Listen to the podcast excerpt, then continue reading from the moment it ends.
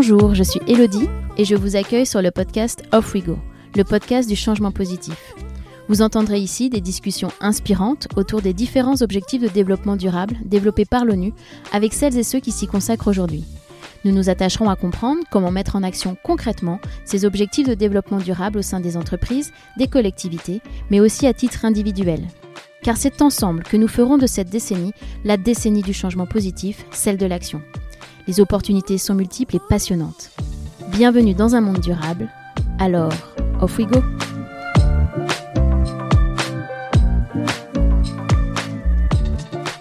Nous sommes dans un monde qui fonctionne en système complexe, très complexe. Et quand il s'agit de se projeter dans un futur désirable où sobriété rimerait avec prospérité, nous avons toutes les peines à le faire. Et pourtant, cet exercice pourrait nous être très utile pour mettre en place les actions qui nous permettront de changer de paradigme et d'agir pour construire un futur durable. Dans cet objectif, des professionnels se penchent tous les jours sur l'éventail des possibles. C'est le cas de Virginie Resson-Victor, que j'ai le plaisir de recevoir aujourd'hui. Virginie est géopolitologue spécialisée en prospective. Virginie a beaucoup de différentes casquettes, dont celle de présidente du GIEC Pays de Loire et de cofondatrice du Grand Défi. Le Grand Défi est un processus participatif inédit qui fédère les acteurs économiques et la société civile autour d'un objectif commun, accélérer la transition de l'économie pour mettre en place un modèle durable pour tous. Cet épisode est un peu plus long que d'habitude, mais très très riche. Virginie nous parle entre autres de la complexité de notre époque, nous amène à nous interroger sur la responsabilité qu'a chaque acteur de notre société pour relever le défi qui est le nôtre, et nous offre des solutions à explorer. Je ne vous en dis pas plus, je laisse place à ma conversation avec Virginie Resson-Victor. Alors, off we go!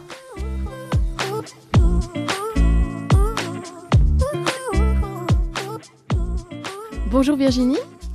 Bonjour. Merci d'avoir euh, accepté d'être au micro euh, d'Off We Go euh, aujourd'hui. Je suis ravie de pouvoir échanger avec vous.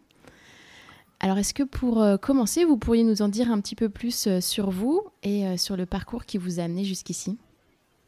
Donc, moi, je m'appelle Virginie Resson-Victor. Je suis universitaire de formation, chercheur de culture. Euh, que j'ai fait une formation en géopolitique, en relations internationales, en histoire aussi et ce qui petit à petit m'a amené à la prospective depuis euh, une quinzaine d'années. Euh, et donc ça, même si aujourd'hui je fais finalement moins de recherches que j'ai pu en faire, ça reste, euh, ça reste quelque chose d'extrêmement imprégné euh, dans ma façon de travailler, avec euh, les avantages et les inconvénients que ça a, parce que le chercheur n'est jamais satisfait, il a toujours besoin de d'explorer plus, de vérifier, d'être toujours plus précis. Donc c'est assez chronophage et ça peut être parfois assez anxiogène quand on travaille euh, dans la réalisation de projets. Euh, voilà. Après, j'ai euh, j'ai fait différentes choses effectivement dans mon parcours professionnel, beaucoup d'enseignements, beaucoup de conférences, quelques ouvrages, euh, notamment des atlas, puisque j'ai travaillé aussi euh, très longtemps avec Jean-Christophe Victor pour le dessous des cartes. Nous avons euh, créé il y a une trentaine d'années un laboratoire de recherche ensemble qui préparait cette émission. Euh, et puis depuis quelques années, euh, je suis aussi présidente du GIEC Pays de la Loire. Et depuis quelques années, donc, j'accompagne des entreprises de différentes façons dans leur réflexion sur la transition. Euh, par exemple, je suis présidente d'un comité de mission de l'entreprise CETI, je suis au comité stratégique d'une autre entreprise, je suis au, au bord de durabilité de Guerlain, ça s'appelle Sustainable Board, précise.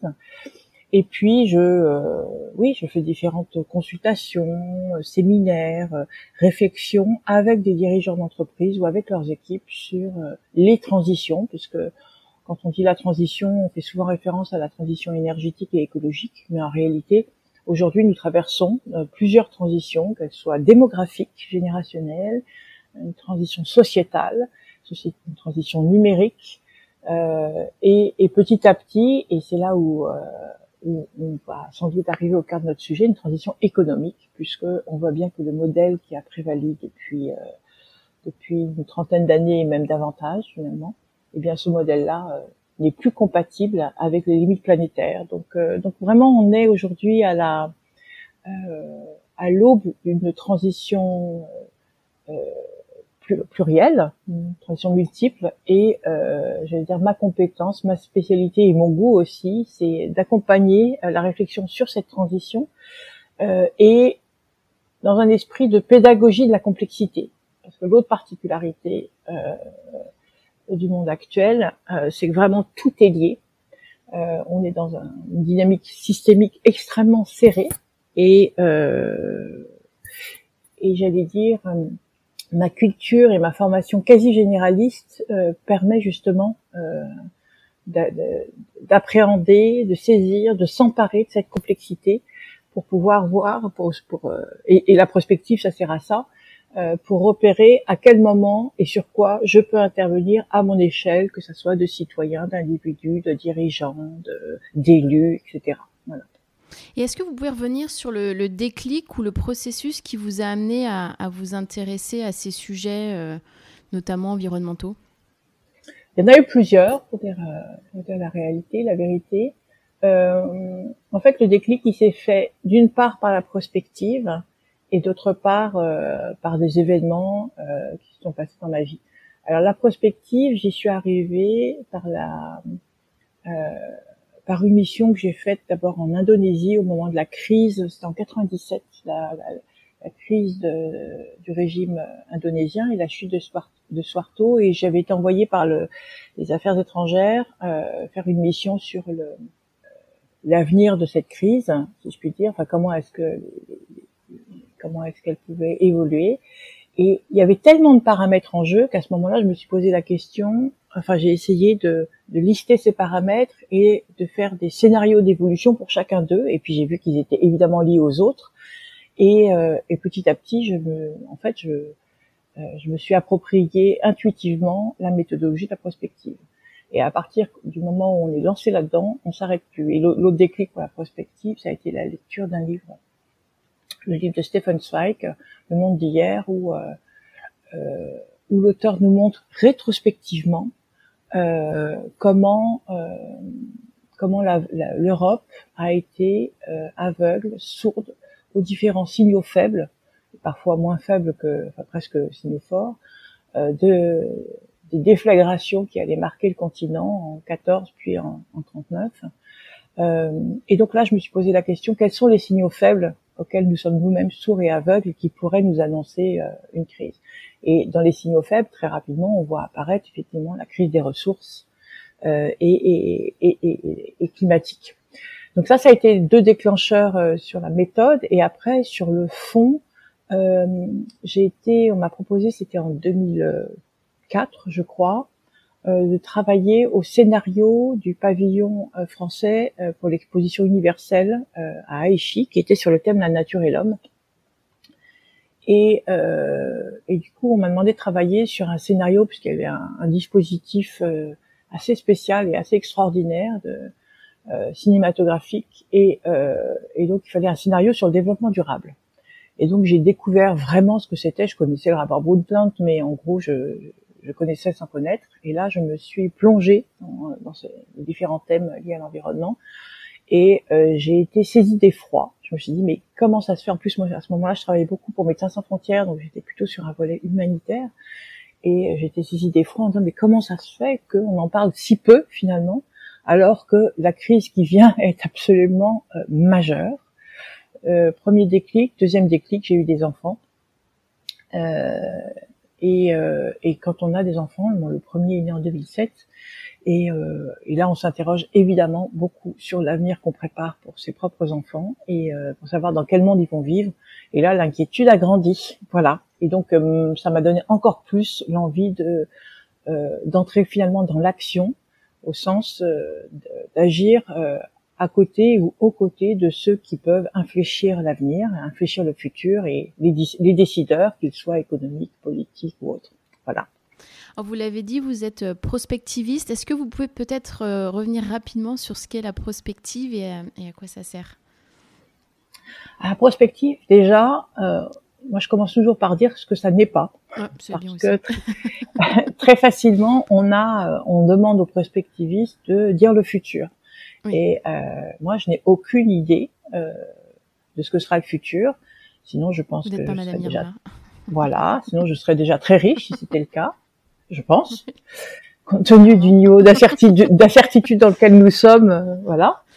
Euh, non, le prospectiviste, euh, il, est, il accompagne finalement l'acteur à agir sur son futur. Et pour ça, il va développer une méthode avec l'acteur en question qui consiste à paramétrer finalement euh, les constantes, les variables, tous ces facteurs qui déterminent finalement euh, le présent et l'avenir pour voir sur lesquels on peut jouer euh, pour infléchir euh, les choses dans un sens ou dans l'autre. et donc on travaille sur la base de scénarios, des scénarios souhaitables, parce qu'il s'agit d'aller vers celui, enfin, de, de, déterminer qu'est-ce qui, peut, qu'est-ce qui peut nous amener vers le mieux, de déterminer aussi qu'est-ce qu'il faut éviter. Donc le scénario pire, ça c'est, voir qu'est-ce qui nous amène. En général, c'est souvent le tendanciel d'ailleurs. On ne change rien et il est rare qu'en ne changeant rien, on arrive au meilleur, euh, puisque c'est bien normal, puisque le monde évolue sans cesse. Donc, euh, ça nécessite à, à minima euh, un, un, ajustement. Et cet ajustement, il est, il est rarement passif. Hein. Donc, euh, donc c'est ça la prospective, c'est cette méthodologie qui consiste à euh, paramétrer finalement une tendance, une évolution ou et euh, un phénomène pour pouvoir agir dessus euh, et en élaborant des scénarios et en donnant aux acteurs le choix, euh, présentant aux acteurs le, les outils dont ils disposent pour euh, pour faire évoluer ces différents ces différents scénarios. Voilà, c'est ça la perspective. Donc c'est vraiment l'art de la complexité en réalité. Bien sûr. Merci pour cette euh, explication ou clarification. Euh, alors on est toujours dans la pandémie Covid. D'ailleurs, je crois que c'est un scénario sur lequel vous aviez euh, travaillé il y a quelques années, si je ne me trompe pas. Absolument. Euh, est-ce que pour vous, en fait, euh, on n'est pas en train de vivre une sorte de répétition générale et du coup, qui nous amène à, bah, comme vous l'avez dit, à réfléchir sur ce que pourrait être, on va dire, notre, notre avenir. Quels sont, selon vous, les grands enjeux, justement, à venir ou de notre époque? Alors là, je pense qu'il faut qu'on ait trois heures devant nous. On pourrait. non. Euh, alors, une répétition générale, euh, oui, au sens où euh, nous sommes arrivés à un tel niveau de, complexité euh, que euh, quand une crise surgit, elle est le résultat de facteurs nombreux, euh, et donc elle est non pas imprévisible, mais il y a tellement de crises possibles que ça devient de plus en plus compliqué d'imaginer où et quand elle va surgir, elle va apparaître, elle va se développer. Donc en réalité, toutes les crises du futur, on pourrait les énoncer. Mais il y en a une telle multitude et parce que vous avez tellement de, déclencheurs possibles que maintenant la difficulté c'est pas de savoir quoi, c'est de savoir où et quand. Donc, euh, et, c'est ce qui s'est passé avec la crise Covid. Comme vous l'avez dit, euh, il y a quelques années, on m'a demandé de travailler sur un scénario de santé publique. J'ai choisi de développer un scénario de pandémie. Et, euh, et il se trouve que, euh, je ne sais pas si c'est de la chance, oui, il y a une partie de chance, une partie d'aléa et une partie de travail quand même. Euh, la pandémie que j'ai décrite, euh, enfin le scénario que j'ai écrit, commençait en, en janvier 2020. Il s'agissait d'une grippe qui venait de la Chine, etc. Enfin bon, c'est tout à fait troublant de voir euh, à, quel point, voilà. Tout ça pour dire que non pas que je suis un génie, mais plutôt pour dire que précisément on était dans quelque chose de prévisible. Maintenant, si on doit se préparer à toutes les crises prévisibles, on ne va faire que ça et on va être paralysé. Donc c'est ça la difficulté aujourd'hui. Hein. C'est euh, un, une des grandes difficultés euh, pour les élus, pour les dirigeants aujourd'hui, c'est que le niveau euh, de risque de crise est tel et de changement est tel que euh, on peut pas se préparer à tout, qu'il faut faire des, des, arbitrages et que donc on est de plus en plus exposé de toute façon. Euh, donc ça c'est euh, c'est une première chose et donc en ce sens c'est une répétition générale au sens où on n'était pas prêt, clairement on n'était pas prêt et euh, et on se rend compte sur ça me rappelle la tempête d'Iglintia en France, on n'était pas prêt. voilà. Donc, euh, mais maintenant, à quoi doit-on se préparer? C'est là où ça devient compliqué. Euh, un, tsunami en Asie, une tempête en France, euh, euh, une, une, épidémie, tout ça, ce sont des choses, ce sont des risques qui sont inhérents aux sociétés, qui sont pas nouveaux. C'est leur ampleur, leur amplitude et leurs impacts qui évoluent parce que euh, les flux ont augmenté, parce que euh, quand je pense au territoire, eh bien les infrastructures où la richesse est développée est de plus en plus grande, donc forcément euh, quand elle est détruite, ça a un impact de plus en plus grand, parce que la population a augmenté, donc le nombre de victimes dans certains pays peut augmenter, etc., etc. C'est plus lié finalement euh, aux au développement euh, que, que au risque lui-même qui n'est jamais que euh, amplifié ou multiplié. ça, c'est pour pour, pour savoir si, enfin, pour les, pour l'histoire de la pandémie. Et pour les, pour la pandémie, en fait, euh, pour le Covid, on a eu une chance absolument incroyable. Euh, on voit le nombre de morts, on trouve ça très impressionnant. En réalité, c'est très peu et on a beaucoup de chance parce que ce qu'on ne maîtrise pas, c'est euh, typiquement c'est le type de virus qui peut se développer à la faveur euh, de la déforestation, donc du déconfinement du virus et de ses mutations et de, cette, de sa chaîne de transmission jusqu'à l'homme. Euh, ça, on ne maîtrise pas, pas du tout. Euh, et c'est très difficile de faire de la prévention là-dessus. Et il se trouve que le Covid n'était pas bien méchant. En réalité, il n'était vraiment pas méchant. Mais imaginez que c'est une, une pandémie du type Ebola, euh, parce que le Ebola, c'est aussi euh, euh, est, aussi apparu à la faveur euh, de, du déconfinement, enfin de la déforestation et, du déconfinement de certaines espèces, en l'occurrence le singe. imaginez que cette pandémie-là euh, qui est gagné. C'est-à-dire que là, on aurait, là pour le coup, nos sociétés auraient été mises à l'arrêt puisque on pouvait plus sortir, on pouvait plus entrer en contact, etc. On était dans un niveau de, de contagion et de létalité qui était plus élevé, mille, fois, mille fois plus important. Donc, euh, donc en ce sens, non, ça n'est pas une répétition générale parce que parce que finalement c'était facile. Je pense qu'on pourrait faire face à des phénomènes beaucoup plus euh, plus compliqués. Euh, après, les, dans les risques que nous courons, évidemment, euh, tous les risques liés au réchauffement climatique, qui sont difficilement perceptibles parce que parce que les, les formules qu'on utilise finalement ne sont pas très inquiétantes. Quand on vous dit qu'il va faire euh, à Nantes où je vis euh, la température de Biarritz en 2050, euh, après on dit que ça va et certains pourraient même se dire chouette, euh, je vais pouvoir utiliser ma piscine un peu plus longtemps dans l'année quoi. Je veux dire c'est c'est ça le paradoxe, c'est que dans des pays comme les nôtres, à, nos latitudes, euh, on ne mesure pas réellement l'indication température ne dit pas grand chose.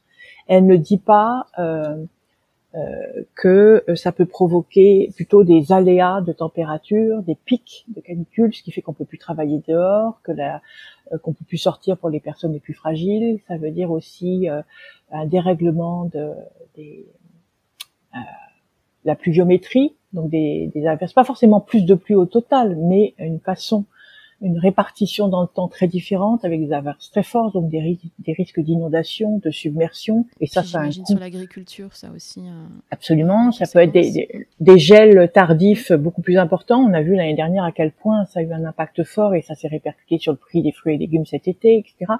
Donc c'est plus euh, de cette manière-là que ça va avoir lieu. Et là, je parle juste de nos régions parce qu'on pourrait parler de de l'impact sur d'autres régions. Enfin, on va y venir.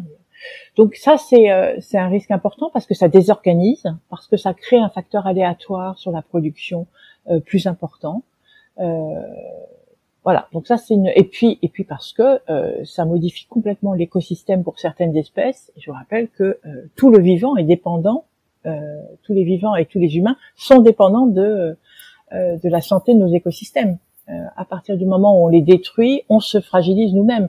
Et ce ne sont pas des phénomènes courts, ce qui fait que la menace, elle n'est pas perceptible au jour le jour. Et puis en plus, on est un peu dans, dans la fable de la grenouille qui est, dans, une bassine, on fait chauffer le, réchauffer l'eau petit à petit et elle ne s'en rend pas compte jusqu'au jour où elle va bouillir et, ça devient fatal. Alors que si on la plonge dans l'eau bouillante, hop, elle ressort tout de suite, elle a un réflexe. Et nous, ce réflexe, il est annulé par le fait que ce sont des phénomènes lents. Lents et progressifs, ouais. Mm. Et progressifs.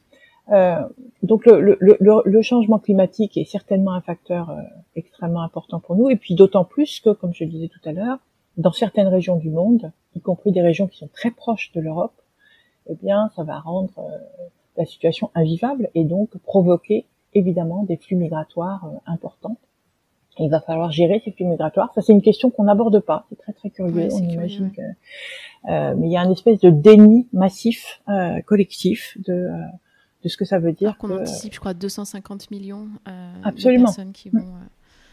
Et puis elles sont pas absolument. Il y a tout, toute la bande sahélienne. Il y a le delta du Nil, le Proche-Orient, enfin toutes ces régions où clairement on est déjà en, en stress hydrique aigu, c'est-à-dire qu'il n'y a déjà plus assez d'eau pour pour les besoins de la population de l'agriculture. Et donc c'est une situation qui va s'aggraver dans les euh, dans les prochaines décennies et qui forcément euh, va pousser les hommes à aller chercher euh, des terres où, où, où, ils peuvent vivre. Donc donc ça, c'est un, c'est une autre crise. Alors, elle n'est pas pour dans trois ans, mais potentiellement, elle, ça peut être assez rapide. Et en ce sens, ce qui s'est passé, la guerre en Syrie a été une forme de répétition. On l'a pas considérée comme telle, et pourtant, c'en était une. Et puis après, il y a tous les risques euh, qui sont liés aux, euh, aux, inégalités que le réchauffement climatique va amplifier. C'est-à-dire que on est aujourd'hui déjà dans un phénomène de, de montée des inégalités euh, proche de ce. Enfin, on est, on est en train de battre des records. Hein, et le à chaque précédent record, ça a été, ça s'est soldé par un conflit, par une guerre en général, ou par des, une instabilité, une crise politique très très forte et délétère là, on est, euh, on est à ces niveaux-là. Les écarts de richesse entre les plus pauvres et les plus riches euh, sont abyssaux. Et par ailleurs, il y a une, pour la première fois de l'histoire, depuis longtemps en tout cas, euh, la prochaine génération ne sera pas plus riche que la précédente, c'est-à-dire qu'on a plutôt une baisse, un recul du niveau de vie euh, entre d'une génération à l'autre. Euh, et donc ça aussi, c'est politiquement, c'est extrêmement dangereux. Euh, surtout qu'on ne propose pas de solution, on n'avance pas de solution aujourd'hui. Et donc, euh, on a une population, euh, des populations, parce que c'est pas seulement en France, hein, c'est vrai un peu partout dans le monde, qui savent qu'il y a un phénomène climatique et un phénomène environnemental qui, qui, génère, qui va générer des crises de plus en plus fréquentes et de plus en plus aiguës. Donc, il y a cette espèce d'incertitude sur dans quelle atmosphère, enfin, dans quel contexte ils vont évoluer, ils vont vivre dans les 20 prochaines années. Et en même temps, il y a cette, euh, euh, ce plafond de verre qui est lié aux inégalités, c'est-à-dire qu'aujourd'hui, vous pouvez travailler dix fois plus, c'est pas pour autant que vos revenus vont augmenter dans la même proportion. Euh, ce qui n'était pas le cas avant. Avant, il y avait un lien direct entre son travail et ses revenus, et ce lien-là, avec la financiarisation de l'économie, eh bien, il a, il a, il, il a beaucoup diminué, le lien est beaucoup moins marqué ce qui fait que on, on est dans un, dans un niveau d'incertitude très grand, dans un niveau de d'inégalité très grand, et ça, ça génère de la désespérance, euh, c'est-à-dire la non-espérance, en fait, plutôt. Qu'est-ce que et on le voit, ça se traduit par une désaffection euh, des élections au niveau des, des élections, euh, surtout de la part des jeunes. Ça peut être des poussées de violence ici et là, et euh, et, et puis ça veut dire euh, être attiré par les extrêmes parce que parce que ce sont les seuls qui vous proposent des solutions euh, euh, simplistes alors qu'on est tout ça est lié très fortement à la complexité et donc ça crée encore plus de sentiment d'être perdu, de ne pas avoir prise sur l'évolution euh, du monde. Et donc vous avez euh, des euh, des personnes, des, des hommes politiques ou, ou, pas forcément des hommes politiques d'ailleurs, ou des quasiment de, de l'ordre de la secte ou des, des courants de, de pensée qui vous propose des explications très simples parce que c'est insupportable de ne pas avoir d'explications et de ne pas avoir de responsable à tout ça. Et donc, qui vous en propose des très simples, ce qui fait que bah, c'est attractif parce qu'on est rassuré par le fait qu'il y a une explication à tout ça, qu'il y a éventuellement des boucs émissaires. Euh, et ça, c'est un danger très grand parce que ça désintègre une société. Ce qui faisait corps autour d'un projet, on avait un projet de société, des valeurs communes, euh, une forme commune de, de, de euh, d'ambition, enfin démocratie plutôt socialement développée euh, euh, et protégée. Et on voit bien que ce modèle aujourd'hui, il est, euh, il est, il est remis en cause. Et ça, c'est et donc c'est un risque de de fragmentation de la société, alors qu'il n'y a pas de projet pour ressouder cette société. Ça, c'est extrêmement dangereux et ça, historiquement, ça nous ramène, ça nous renvoie aux périodes les plus sombres de l'histoire. On sait très bien qu'il en renaîtra quelque chose. Et en attendant, il peut y avoir une période intermédiaire extrêmement douloureuse, extrêmement euh, mortelle. Quoi. Ça n'est pas obligatoire. Maintenant, euh, pour l'instant, on a quand même beaucoup de signaux qui nous indiquent. Qui nous, amènent dans cette direction. Voilà. Mais mais mais mais moi, je fais pas partie des ni des déterministes ni des, euh, des pessimistes. Je suis plutôt dans les actifs, enfin dans, ceux qui pensent que euh, on a encore, encore les, moyens, les moyens d'agir. Voilà. Mais à partir du moment où on est suffisamment nombreux à se saisir de de cet enjeu-là et, euh, et à proposer des alternatives. D'où d'où cette vous me posiez la question tout à l'heure, cet engagement qui est le mien aujourd'hui sur les questions de transition. Alors le podcast euh, a pour but de mettre en lumière les actions autour des, objectifs de développement durable développés par l'ONU. Euh, est-ce que vous pouvez nous dire bah, quel est l'intérêt pour vous de ce cadre et votre perception de cet agenda 2030 Il est très important pour deux raisons. D'abord parce qu'il donne une définition à ce que c'est que une prospérité durable. Finalement, hein, c'est un peu ça les, les, 17 objectifs, les 17 ODD. Euh, c'est euh, c'est de dire quels sont les critères qui définissent une prospérité durable pour une, une société dans son environnement. Donc déjà donner, s'accorder sur cette définition à l'échelle mondiale, c'est remarquable. absolument.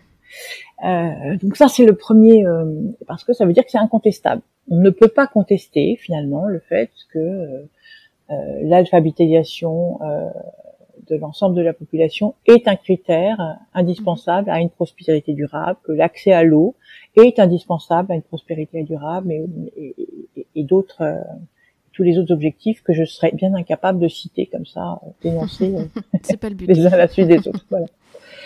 Euh, donc ça c'est la première chose. Et la deuxième chose, c'est parce que ça nous permet de donner une mesure, mm. de quantifier l'évolution, de nous donner les trajectoires on a une date butoir, on a un espèce de rendez-vous avec l'histoire, on a ces 17 euh, objectifs. Euh, et donc, il y a une formule qui dit il n'y a pas de progrès sans mesure. Finalement, les 17 objectifs, ils nous permettent d'avoir une mesure, de quantifier. Alors presque tous, parce qu'il y en a qui sont c'est quand même plus compliqué à quantifier que d'autres. Hein. Mais ils nous permettent de, de, quantifier finalement cette progression, de lui donner une mesure. Et on voit bien d'ailleurs que pour certains objectifs, ça a aidé, puisque on est en train de remplir le contrat. En revanche, pour d'autres, on en est encore très très loin. Voilà. Euh, donc ça, c'est les deux choses extrêmement positives. Et, euh, et ce qui me paraît aussi important, c'est de voir. Alors là, je vais parler plus à l'échelle de la France parce que finalement, je ne sais pas trop euh, euh dans quelle mesure c'est vrai ailleurs. Euh, j'ai pas, j'ai pas travaillé sur cette question, mais on voit bien aujourd'hui que de plus en plus d'entreprises se saisissent des ODD. Euh, et donc ça, c'est quelque chose de nouveau par rapport à la période précédente. Euh, c'est euh, c'est que ça devient une espèce de référence. c'est oui, c'est ça. C'est c'est devenu un, un, label finalement de référence pour pour de plus en plus d'entreprises, porté aussi par différentes associations, organisations. Je pense par exemple que je travaille régulièrement avec eux au comité 21, oui. qui, euh, voilà, qui s'efforce de.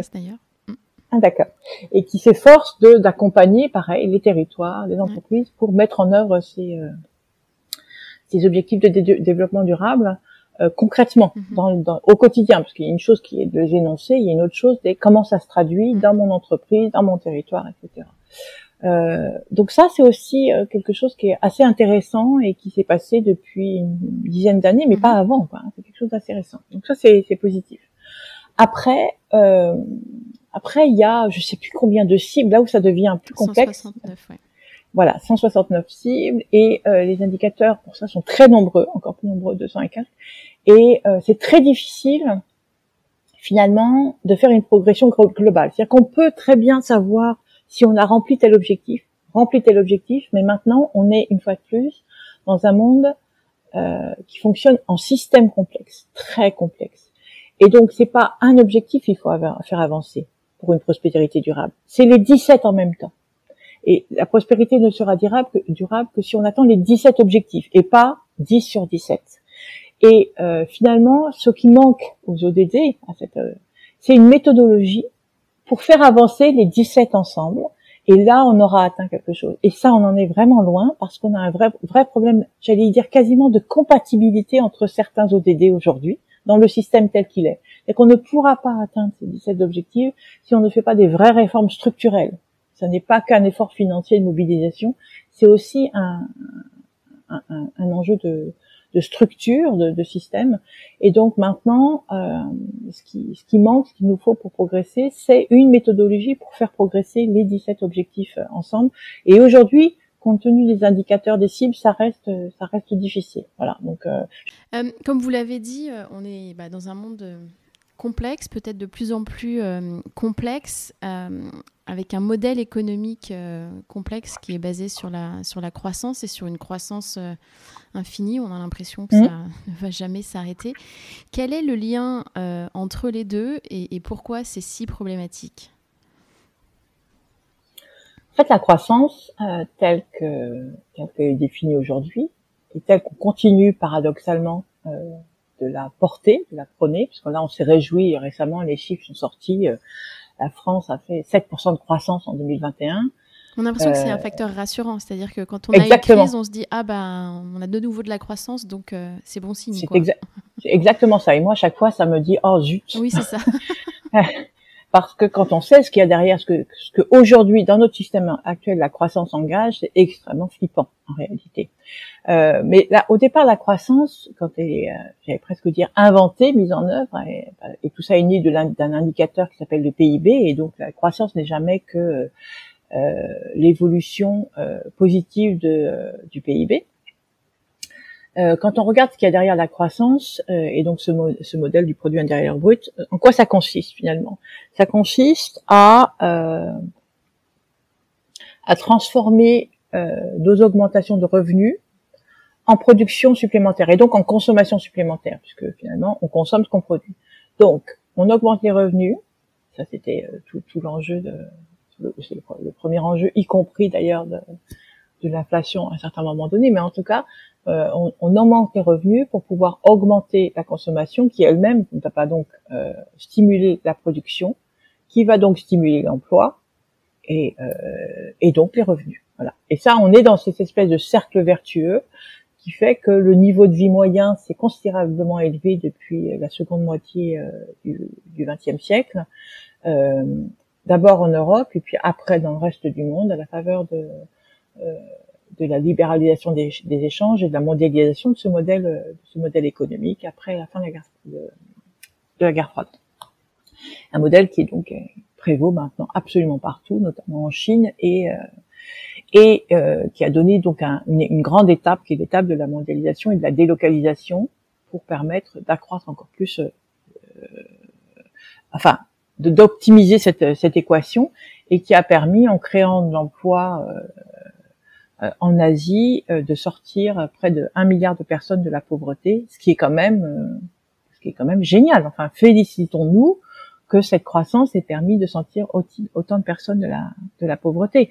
C'était, il y avait peut-être d'autres modèles disponibles. En attendant, moi, je, je continue de penser que c'est que le fait que des Chinois, aujourd'hui des Indiens, des Vietnamiens, euh, et, et, et, bien d'autres populations aient accès à la fois euh, à la santé, à l'éducation, mais aussi finalement euh, euh, au choix dans leur mobilité dans, et même à des loisirs, c'est quand même une excellente nouvelle. Donc, et on le voit bien, l'espérance de vie qui euh, qui a augmenté dans tous ces pays. Donc je je suis pas, je serais c'est un pas. Peu paradoxe, c'est qu'on a creusé les inégalités. Elles sont, comme vous l'avez dit, enfin elles battent des records. On n'a jamais eu autant mmh. de d'inégalité entre les plus riches et les plus pauvres, mais en même temps, euh, on va dire les gens au milieu sont, ont, ont eu plus accès à une. Oui. Bah, que la, richesse mondiale, mm. oui, la richesse mondiale globalement, elle a énormément augmenté. Exactement. Voilà.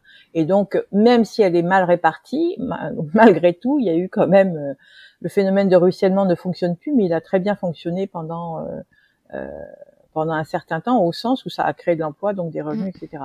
Et même si en Europe on a la perception que ça a plus bénéficié aux, aux, euh, Chinois, mm. euh, c'est une idée assez répandue, c'est vrai et c'est faux. C'est-à-dire que si la production n'avait pas été, euh, des, des, des, biens manufacturés n'avaient pas été délocalisés en, en, Chine, on n'aurait jamais eu accès à tous ces biens qu'on consomme aujourd'hui tous les mm-hmm, jours. Donc en fait, on s'est on s'est tous enrichis de manière inégale, mais on s'est quand même tous enrichis avec ces phénomènes-là. Le problème, le problème, il est, c'est que c'est pas durable justement c'est que ça fonctionne dans un cadre donné, mais si on reprend l'équation de départ, on comprend tout de suite pourquoi c'est pas durable, euh, puisque euh, augmentation de revenus qui entraîne la consommation, une augmentation de la consommation donc de la production, et or pour aujourd'hui dans notre système économique, la production, elle, elle repose sur la prédation de ressources, que ce soit des minéraux, du sable, de l'eau, des terres. Euh, etc., etc. Et euh, ou, ou la production agricole, mais qui elle-même euh, euh, repose sur euh, sur une productivité qui n'est pas qui épuise euh, l'écosphère. Et, et, donc on voit bien que on, on, se heurte aujourd'hui à ce qu'on appelle les limites planétaires, c'est-à-dire la capacité de la planète de fournir toutes ces ressources et en même temps d'absorber tous les déchets qu'on produit. Donc si, ça, si on était dans une planète où les ressources, dont les ressources étaient infinies, et, euh, et qui n'étaient pas affectés par euh, les déchets, les pollutions, qui, qui, où les, systèmes étaient stables malgré tout ça, la croissance ce serait, ce serait, ça resterait un modèle extraordinaire. Sauf que voilà, on est dans un monde fini qui ne supporte pas, qui ne peut plus absorber autant de, de, plastique en particulier, de pollution. Du coup, ça détruit les espèces, les espèces dont nous dépendons, par exemple pour la pêche etc., etc. Donc c'est là où il faut changer de, on voit bien qu'il faut changer de modèle puisque ça ne tient pas, ça ne tient pas. Sans compter que la population mondiale augmentant, il va falloir nourrir de plus en plus de personnes, que de plus en plus de personnes vont aspirer à ce modèle de consommation, à ce mode de vie que, que nous avons donné en modèle. Je dis nous parce que c'est quand même très occidental. Nous avons donné un modèle euh, une aspiration globale. Qu'est-ce que c'est qu'un mode de vie, une, vie réussie? Ben, Une vie réussie, c'est dans un pavillon individuel, c'est avec un certain nombre de biens de consommation, c'est euh, avec une voiture personnelle. C'est voilà, ce modèle-là, il est très fortement imprimé, mais partout dans le monde. Euh, et par conséquent, et il engage de pouvoir produire, satisfaire, et, et, on n'a pas les ressources, on n'a pas les moyens, on n'a plus les ressources. Et donc c'est là où on est aujourd'hui, c'est-à-dire que euh, alors, sans compter que en plus euh, est arrivé un autre phénomène qui est la financiarisation de l'économie, qui a perturbé le jeu et euh, qui, euh, qui, combiné avec le reste, bah, tout ça crée des inégalités extrêmement fortes. Et je l'ai dit, ça par ailleurs, c'est ça n'est pas soutenable sur le plan euh, social et politique. Donc, on est évidemment dans une situation, on est arrivé au bout de quelque chose. Mmh. D'ailleurs, vous dites souvent que c'est une guerre entre notre modèle économique et, et nous-mêmes. Oui, oui, absolument, parce que euh, parce que je pense que c'est très compliqué euh, de euh, d'abord d'imaginer ce que pourrait être autre chose. On est euh, la nature humaine est très conservatrice et ça lui a et d'ailleurs c'est plutôt bien parce que c'est comme ça qu'on a protégé. Euh, voilà, le fait d'être conservateur amène à un, un, instinct de survie, de protection, de préservation qui est qui a plutôt joué en faveur de l'humanité. Sauf que maintenant, euh, c'est pour préserver l'humanité, les codes ont changé. Et, euh, et, il faudrait se défaire de choses qui nous qui ont été portées comme modèle pendant des décennies. Le fameux modèle que j'ai décrit tout à l'heure, eh ben c'est plus le bon modèle. Et, euh, et donc euh, euh c'est tellement ancré, euh, profondément ancré en nous cette aspiration au bien-être matériel, parce que parce que euh, implicitement, inconsciemment, c'est associé à la réussite, au bonheur, alors que le bonheur ne procède pas, on le sait, enfin tous les philosophes, tous les tous les neurologues l'ont décrit, hein, que le bonheur ne procède pas en réalité de la satisfaction, c'est du plaisir, on confond le bonheur et le plaisir. Mais ça reste ancré, et ça reste ancré dans nos publicités, dans notre, euh, dans nos médias, et, euh, et donc finalement, euh, plus, plus je suis, plus je gagne d'argent, euh, plus je, plus heureux je suis toutes les études démontrent l'inverse, mais ça reste une, croyance très partagée et donc est très associée euh, à, un environnement quotidien avec donc un véhicule, une maison, un smartphone, des écrans, des vêtements dont on change souvent, etc., etc. Des vacances de préférence au bout du monde sous les tropiques. on voilà. est bombardé par ces images en permanence. Hein. Absolument. Et donc, aller à l'encontre de cette image, c'est très compliqué. C'est faire violence à soi-même. Et surtout qu'on ne sait pas ce qu'on peut faire à la place. C'est-à-dire que si encore on nous présentait, on dirait, vous avez à gauche, vous avez le modèle qui est celui avec lequel vous avez grandi et dans lequel notre monde fonctionne encore, et que on vous renvoie les, publicités, les, films, les, tous les, toutes les séries qu'on regarde, elles sont toutes inscrites dans ce schéma-là. Et l'alternative n'est euh, pas très sexy hein, pour et, et, en tout cas, elle est mal vendue. Elle est mal vendue, clairement. Je sais pas si elle est pas sexy, mais elle est très mal vendue. D'abord, elle est, elle est encore, euh, elle est encore imprécise. Hein. Et, euh, et ensuite, elle est mal vendue, d'autant plus mal vendue que euh, des tas de gens s'en emparent pour la caricaturer. Et vous avez toute une presse qui, euh, qui caricature un mode de vie plus sobre. La sobriété heureuse, maintes fois décrite par des sociologues et surtout par des, des par des philosophes, etc. Euh, Aujourd'hui, c'est Finalement, il y a très peu de personnes. Ceux qui ont accès à ce modèle-là, à la limite d'ailleurs, c'est ceux, c'est les plus riches très souvent, pas seulement, hein, mais euh, qui, euh, qui ont accès intellectuellement, j'allais dire, parce qu'ils ils ont une information, parce qu'ils sont connectés à des médias qui leur proposent ça, etc. Mais, euh, mais c'est encore une, petite minorité, et, et puis c'est pas très attractif tel qu'on le décrit aujourd'hui. Alors, et je pense que c'est l'expérience qui montrera que c'est très très attractif, parce que tout, beaucoup de gens qui ont entre guillemets basculé ou qui ont décidé de changer de mode de vie sur pour aligner finalement leur euh, pour s'aligner avec ces nouvelles contraintes qu'on découvre, ces, voilà, cette nouvelle exigence, eh bien, euh, disent tous être très heureux. Donc c'est vraiment, il y a un problème un de savoir le vendre, deux de savoir le diffuser, et trois de l'expérimenter. Maintenant, ça ne suffira pas. C'est pas parce que tout le monde vivra de manière vertueuse qu'on aura euh, D'abord parce que parce qu'il faudrait que ça soit fait à l'échelle mondiale. Ensuite parce que ça engage des, des modes de production euh, très différents. Et ça c'est pas c'est pas c'est pas nous citoyens qui avons la main là-dessus. Et donc il est extrêmement important maintenant que que l'ensemble du monde économique s'approprie euh, cette nécessité de produire différemment, autrement, pour être à la fois neutre, à minima neutre sur le plan euh, euh carbone, et, euh, et par ailleurs pour régénérer finalement, d'être même positif en empreinte écologique pour régénérer euh, ce qu'on peut encore euh, régénérer en termes de biodiversité. Donc, euh, voilà. Mais mais ce qui est très intéressant par rapport à l'histoire, je suis désolée, je suis bavarde, mais c'est tellement passionnant, c'est que euh, dans les grandes grandes transitions de l'histoire, en fait, le niveau de conscience et de savoir et de connaissance n'était pas du tout celui que nous avons aujourd'hui. Aujourd'hui, on a le choix. Euh, il y a eu des tas d'époques où la transition, elle s'est faite, il n'y avait pas le choix finalement, c'était quelque chose d'assez passif. Euh, Aujourd'hui, euh, on est, euh, on a le choix, on sait, on peut, euh, et maintenant c'est à nous de décider et d'innover pour mettre en œuvre cette décision, pour appliquer cette décision. Et, euh, et donc c'est une période normalement de créativité. Les crises ont toujours été extrêmement favorables à la créativité, à l'innovation, et, et donc en ce sens, on vit aussi une période passionnante, très anxiogène, très déroutante, euh, mais, euh, mais en même temps absolument passionnante. Et vous avez créé le grand défi. Est-ce que vous pouvez euh, bah, présenter le grand défi et nous expliquer comment cette idée vous est venue? Alors d'abord, je ne l'ai pas créé toute seule. Hein. On l'a lancé avec Jérôme Cohen. Euh, et euh, le, bah, en fait, on est parti du constat que je viens de faire, c'est-à-dire qu'il est absolument indispensable que l'ensemble du monde économique euh, s'empare de, de l'urgence euh, euh, environnementale parce que nous en dépendons tous. et puis et puis qu'on qu'on leur montre que on peut leur faire confiance. Enfin, je veux dire qu'ils qu montrent aussi qu'on peut leur faire confiance. C'est-à-dire qu'il y a en France en particulier, il y a un peu l'idée que euh, les entreprises, euh, le monde de l'entreprise serait très pollueur, finalement que c'est euh, que c'est à eux que revient. Alors certains vont vous dire non, c'est aux politiques, d'autres vont vous dire non, c'est aux acteurs économiques. Enfin, chacun se renvoie la balle et et ça, ça ne mène à rien évidemment.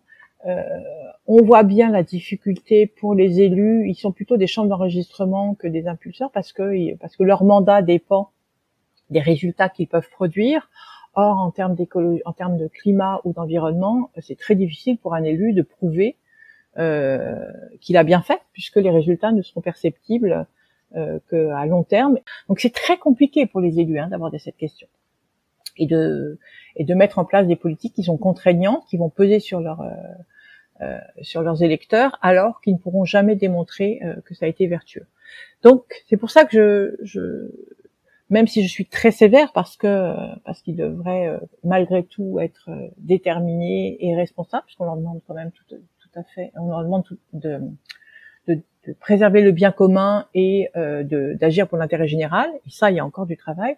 Mais je pense que quand même, ce sont euh, nettement aux acteurs eux-mêmes euh, directs de, de s'emparer aussi de la question et en particulier donc euh, aux entreprises puisque comme je vous le disais, comme je les accompagne aussi dans leur réflexion, je vois bien la difficulté que c'est pour une, une PME ou une ETI euh, j'allais presque dire, de mettre en œuvre sa propre transition. D'abord, par où je commence? Est-ce que je vais sur le site de la Chambre de commerce, sur celui de l'ADEME, sur celui du gouvernement? Est-ce que je fais confiance au consultant qui vient me, vient me démarcher? Euh, euh, Bon, j'ai déjà, euh, je vais être caricatural, hein, pardonnez-moi, mais une fois qu'on a mis le parking en vélo en place, euh, qu'il n'y a plus de gobelets en plastique, sais que ça, qu'est-ce que c'est quoi l'étape prochaine? Parce que est-ce que ouais, il faudrait euh, si je dois revoir mon modèle d'affaires, ah oui, mais j'ai des investisseurs, j'ai des actionnaires, comment est-ce que je leur rends compte? Enfin, c'est très très compliqué de savoir par où commencer concrètement, puis pourquoi moi je me mettrais si mon, mon concurrent s'y met pas, je vais être plus, mes produits vont euh, vont coûter plus cher, donc je risque de perdre en clientèle, etc., etc.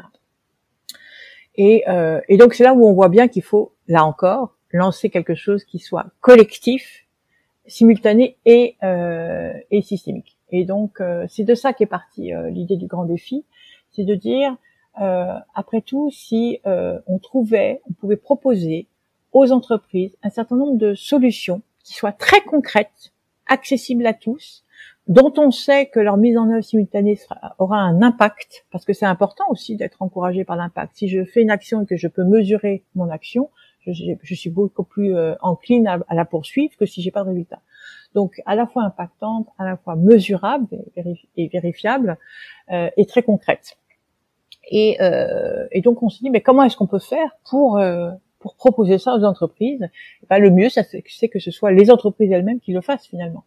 Et donc, euh, donc notre idée, ça a été d'imaginer un processus euh, qui crée de la convergence, qui crée de la consensus autour de ces, de ces, de ces mesures-là, de l'adoption d'un certain nombre de mesures de ce type-là, pour que leur mise en œuvre soit le plus facile possible et qu'elles rencontrent le moins d'opposition possible. Parce que l'autre l'autre enjeu, on l'a vu par exemple avec la convention citoyenne, c'est que si vous ne convoquez qu'un segment finalement de la, des parties prenantes, ben, le risque c'est que les autres qui ne sont pas associés au processus euh, de réflexion euh, est une réaction euh, de rejet ou de, de difficulté d'appropriation parce qu'elles n'auront pas fait la, même progression. Donc notre idée c'était aussi de se dire on va associer l'ensemble des parties prenantes euh, à ce à ce processus qui doit faire naître alors on s'est fixé le chiffre d'une centaine de propositions concrètes, efficaces, enfin impactantes et mesurables, vérifiables.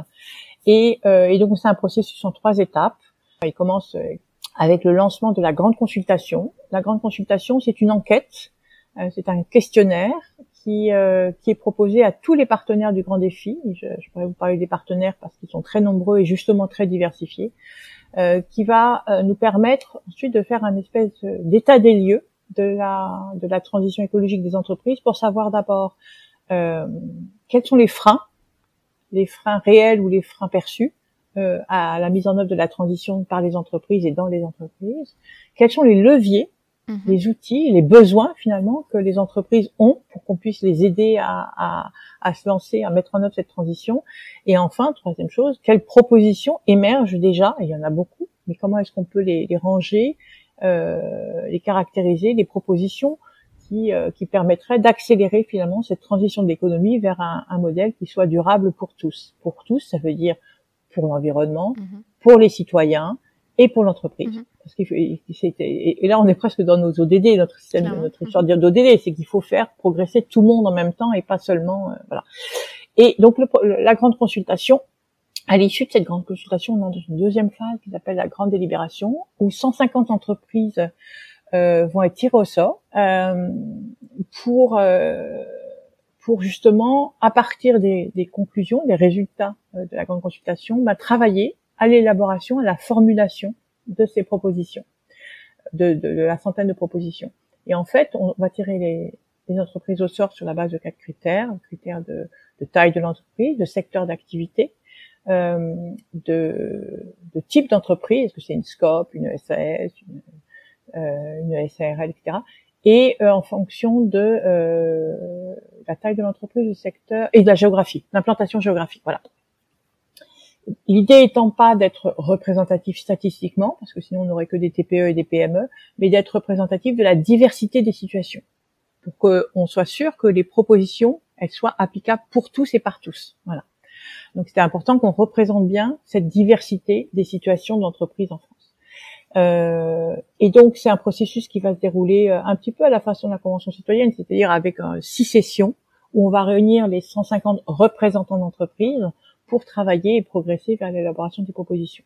Je précise que ces 150 représentants, ils seront répartis en trois collèges. Il y aura 60 dirigeants, 60 salariés et 30 actionnaires. Là aussi, parce qu'il nous semblait important que finalement ces, euh, ces difficultés ressenties à, au sein des entreprises au moment de mettre en œuvre la transition, eh bien, on puisse en tenir compte aussi dans euh, dans l'élaboration des propositions. Et puis troisième phase, c'est la grande diffusion. Euh, qui commencera euh, au début de l'hiver et qui euh, a pour vocation évidemment de mettre en œuvre, de faciliter l'appropriation de ces mesures et de la mettre en œuvre avec l'ensemble des parties prenantes, des partenaires du grand défi qui sont là depuis le début du processus. Voilà, voilà ce que c'est que le grand défi. Bah merci. Et c'est vrai que je suis assez d'accord avec vous. Hein, le, monde économique est et sera un acteur clé de cette transformation parce que bah, on pourra pas y arriver sans les entreprises. Hein. La, transition écologique, ça coûte cher et, et je sais pas si c'est heureusement ou malheureusement, mais les États ne pourront pas la financer euh, entièrement. On voit qu'il y a quand même une certaine prise de conscience, mais euh, les changements ou le passage à l'action euh, tardent à venir. Alors, qu'est-ce qui bloque selon vous Pourquoi est-ce qu'il n'y a pas plus d'écoute finalement ou de prise en compte réelle? Je serais moins sévère que vous sur le diagnostic, sur l'évolution. Je pense au contraire qu'il y a une euh, véritable aujourd'hui prise de conscience et accélération. Euh, maintenant, il y a plusieurs euh, plusieurs choses. D'abord, à l'échelle des échéances qui sont les nôtres et à l'échelle de à la mesure du problème qui est posé, ça ne va pas assez vite. C'est plutôt relatif, c'est-à-dire que en fait les choses bougent, les choses avancent. Il y a des tas de choses qui se produisent aujourd'hui si on pense à, là où on en était, ne serait-ce qu'il y a cinq ans, c'est extraordinaire ce qui s'est passé en, si peu de temps.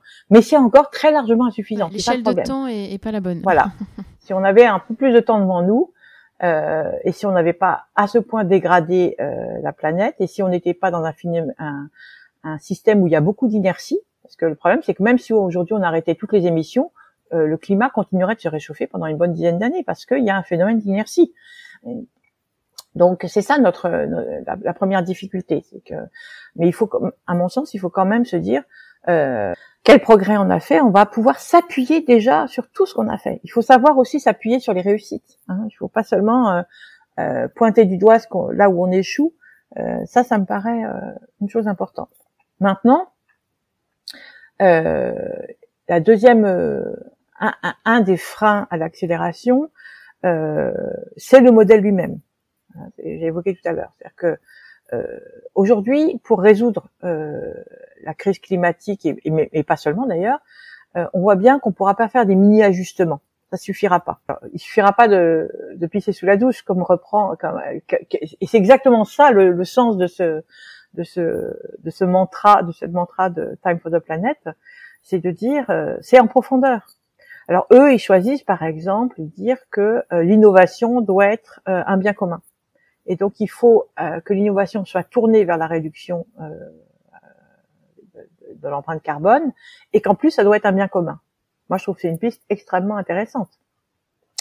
Puisqu'elle ne dit pas qu'il faut décroître ou qu'il faut arrêter tout, etc. Non, elle, elle va orienter l'innovation et dans son dans sa finalité et dans son et dans sa forme, dans son partage. Euh, donc c'est ça, c'est ça le sens de, de la transition, c'est qu'il faut à la fois, euh, et, et je pense que c'est là où on a un levier compliqué, c'est qu'on a un système économique qui est capitaliste, qui engage des, des, des financiers, etc., qui c'est bien normal veulent amortir leurs investissements, et en même temps, on, on voit bien que la, euh, la, la, la recherche de compétitivité que porte ce système-là est contraire finalement à, euh, à cette gestion du, du bien commun et de l'intérêt général. Donc c'est là où on arrive à quelque chose. une des difficultés, c'est qu'on entre dans la nécessité de changer le modèle lui-même. Alors ça, changer un modèle, surtout quand il est installé de, depuis aussi longtemps et qu'il engage autant d'intérêts particuliers, c'est très compliqué. Euh, mais il y a des choses qui avancent. Par exemple, l'histoire des... Je trouve que l'entreprise à mission, qui est une toute première étape sur un long chemin, euh, avec qui a été introduit par la loi Pacte, pour l'instant, elles sont que à peu près 300 entreprises à mission. Mais alors, la croissance du, enfin le nombre d'entreprises qui sont en train de passer euh, d'entreprises euh, de devenir, ça va à une vitesse et une demande dingue. Donc, on est très très très très très loin des dizaines de milliers qu'il faudrait, puisqu'on compte tenu du nombre d'entreprises. Et il n'empêche que la réussite et ce que les témoignages de celles qui sont passées entreprises à mission et tout ce qu'elles en tirent déjà, alors qu'on est encore très tôt dans le processus, est tel que ça que ça embarque déjà euh, énormément d'autres entreprises. Donc il faut avoir un petit peu confiance dans cet, cet aspect, cet, euh, cet effet d'entraînement, voilà, boule de neige d'entraînement des acteurs par d'autres acteurs, par leurs pairs. Donc dès qu'on verra, je, je, pense aussi euh, à l'idée qu'ils font de la, la convention des entreprises pour le climat, qui est un peu la même, c'est-à-dire de dire on va prendre 150 dirigeants pour que eux-mêmes ils fassent la feuille, de route de leur transformation pour que euh, que ça donne envie à d'autres de s'y mettre. Donc il y a cet aspect exemplaire hein, euh, qu'il faut pas euh, qu'il faut pas négliger et qui sera très important. C'est comme ça que les, révolutions se font. Elles partent toujours d'un petit nombre qui vont faire basculer la majorité. Euh, et le grand défi, c'est un peu ça l'idée, sauf que peut-être qu'on est moins, on s'adresse moins aux précurseurs, à ceux qui sont tout à l'avant du bateau. Nous, on est plus un peu plus à l'arrière. On essaye d'emmener plus de monde euh, mais on s'appuie évidemment sur ceux qui sont à l'avant du bateau. Ils sont essentiels parce qu'ils donnent la direction, ils donnent le modèle. Et puis après, il faut donner des outils pour embarquer un plus grand nombre qui ne peuvent pas tout. On peut pas tous être à l'avant du bateau. C'est pas possible. Et donc, euh, pour transformer ce système, il ne pourra être transformé que si euh, il y a un nombre suffisant d'acteurs qui sont qui sont prêts à, basculer. Et donc ça, c'est le rôle du grand défi, par exemple. donc, un des freins, c'est euh, c'est cette accessibilité finalement des mesures qui peuvent être mises en œuvre. Euh, et euh, l'autre frein, je l'ai dit tout à l'heure, il y a un problème de, de, mesure, d'outils de mesure. Tant qu'on a une, une comptabilité qui ne prend qui ne prend pas en compte euh, qui, qui, ne considère pas que le, capital naturel et le capital humain qu'engage la production d'une entreprise, tant que le travail n'a pas plus de valeur dans un produit, tant que, eh bien, c'est très difficile de faire évoluer les choses, puisque aujourd'hui, quand on rend des comptes, on ne rend des comptes que sur un fragment finalement de l'économie systémique, si je puis dire. Hein, on ne rend compte que des résultats financiers. Or, euh, si on dégrade la planète, ça veut dire que c'est une croissance qui n'est pas durable. Enfin, ce sont des résultats pas durables. Si euh, on réduit les conditions de travail, enfin, on détériore les conditions de travail ou les, euh, ou les revenus des, salariés, ça veut dire que ce n'est pas tenable, durable non plus. Donc, tant qu'on n'intègre pas tous les éléments, tous les facteurs qui, qui, qui interviennent dans la dans la production, euh, on pourra pas être sur quelque chose de durable. Donc là encore, on est dans une transformation du système. Mais cette, cette notion de triple comptabilité, hein, euh, elle progresse aussi. Donc c'est quelque chose. Je, je, moi, je, je, me dis que peut-être que dans dix ans, eh bien, euh, ben, ça sera une norme. Euh, voilà. En tout cas pour les grandes entreprises, etc. Ensuite, il y a la taxonomie qui progresse, qui est assez intéressante. C'est-à-dire qu'il faut flécher aujourd'hui les investissements. Il faut flécher la consommation. Et ça, c'est le rôle des labels, par exemple. Et c'est le rôle de la loi de flécher la consommation vers des produits qui ont été euh, fabriqués ou élaborés de manière durable. Et il faut flécher les investissements vers des activités et des entreprises qui euh, euh qui ont qui, dont, dont, dont l'économie, dont le modèle est compatible euh, avec les limites planétaires. Donc voilà, il faut faire converger tout ça en même temps. C'est en train de se passer, mais on est au tout, au tout début et il y a évidemment une résistance très forte qui est liée euh, d'une part aux intérêts particuliers qui sont menacés par mais c'est pas les, c'est pas la majorité. Mais il y a un certain nombre d'intérêts particuliers qui sont très puissants et qui, euh, qui n'ont aucun intérêt à titre personnel à faire évoluer les choses, euh, parce qu'ils y perdraient plus qu'ils y gagneraient, sauf à titre individuel, mais à titre économique personnel. Donc, euh, donc il y a ça, et puis après, on peut aller trouver d'autres phénomènes de résistance. Euh, Là, je vous renvoie à la lecture du livre de Sébastien Boller sur le bug humain. Je, euh, il y a le poids des habitudes, il y a tout, tout le ce que je on disait tout à l'heure, je vais pas redévelopper, mais les représentations. Tant qu'on vend un modèle de réussite qui s'appuie sur une consommation de masse et importante, on pousse le système à rester le même. Donc, euh, faut aider les entreprises notamment à se projeter aussi dans un futur désirable, quoi. Exactement. Mais c'est possible. Je, euh, je, disais tout à l'heure que je suis euh, présidente du comité de mission d'une entreprise qui s'appelle CETI, qui fabrique des portes et des fenêtres.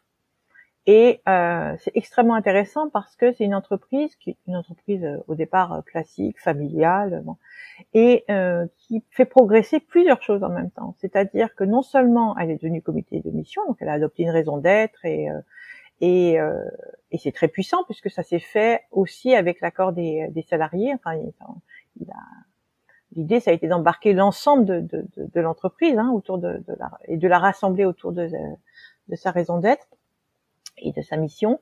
Et, euh, et en même temps, ils ont fait évoluer aussi la structure du capital pour donner plus de stabilité. Ils ont ouvert le capital aux salariés. Euh, il y a un, ils ont fait entrer un fonds de dotation qui donne une forme de stabilité finalement aussi, euh, et des fonds d'investissement qui sont euh, axés sur la, la, les critères de durabilité.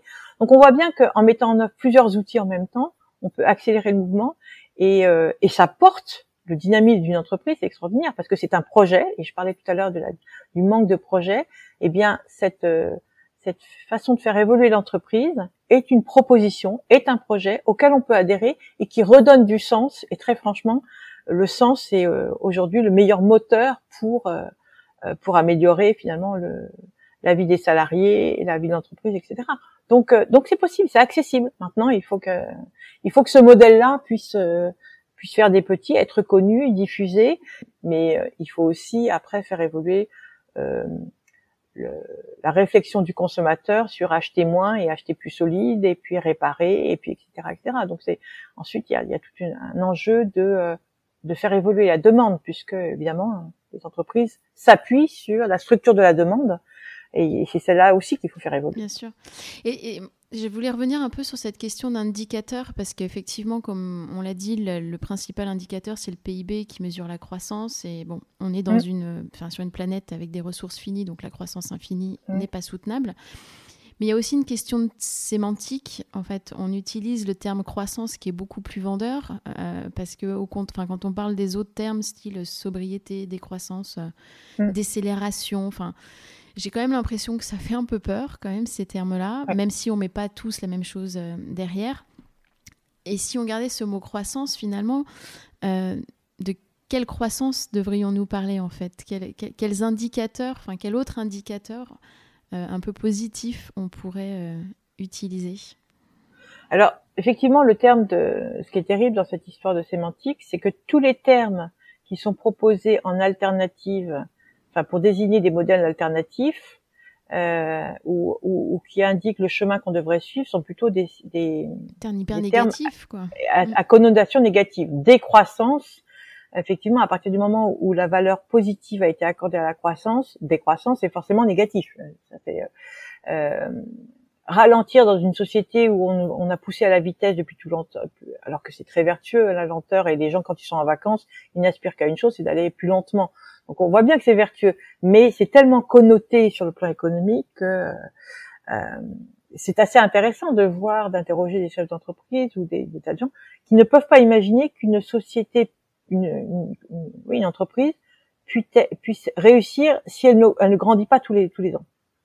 C'est complètement et c'est quelque chose qui est enseigné dans les écoles depuis euh, depuis fort longtemps. Donc il n'y a pas d'autre schéma possible.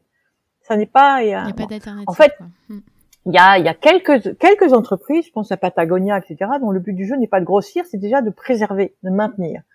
Euh, mais, euh, mais ce questionnement de la croissance en, en termes de sens, déjà, euh, c'est, euh, il faudrait que ça soit une, une, interrogation, une question qui soit posée au-delà du modèle économique. C'est c'est presque philosophique, c'est presque éthique, c'est presque, ouais, etc., etc.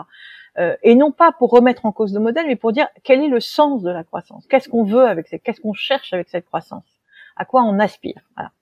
Euh, et une fois qu'on a trouvé l'objectif, là où on veut aller, c'est là où on peut commencer à réfléchir s'il n'y a pas d'autres moyens d'y aller. le but du jeu, c'est quoi? Est-ce que c'est d'avoir plus d'argent sur son compte en banque? Plus, voilà, je sais pas. Je, je, je, je schématise évidemment, hein.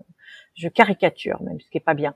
Euh, mais est-ce que le, quels sont les dividendes de la croissance auxquels on aspire? Parce que la croissance pour la croissance, on s'en fiche.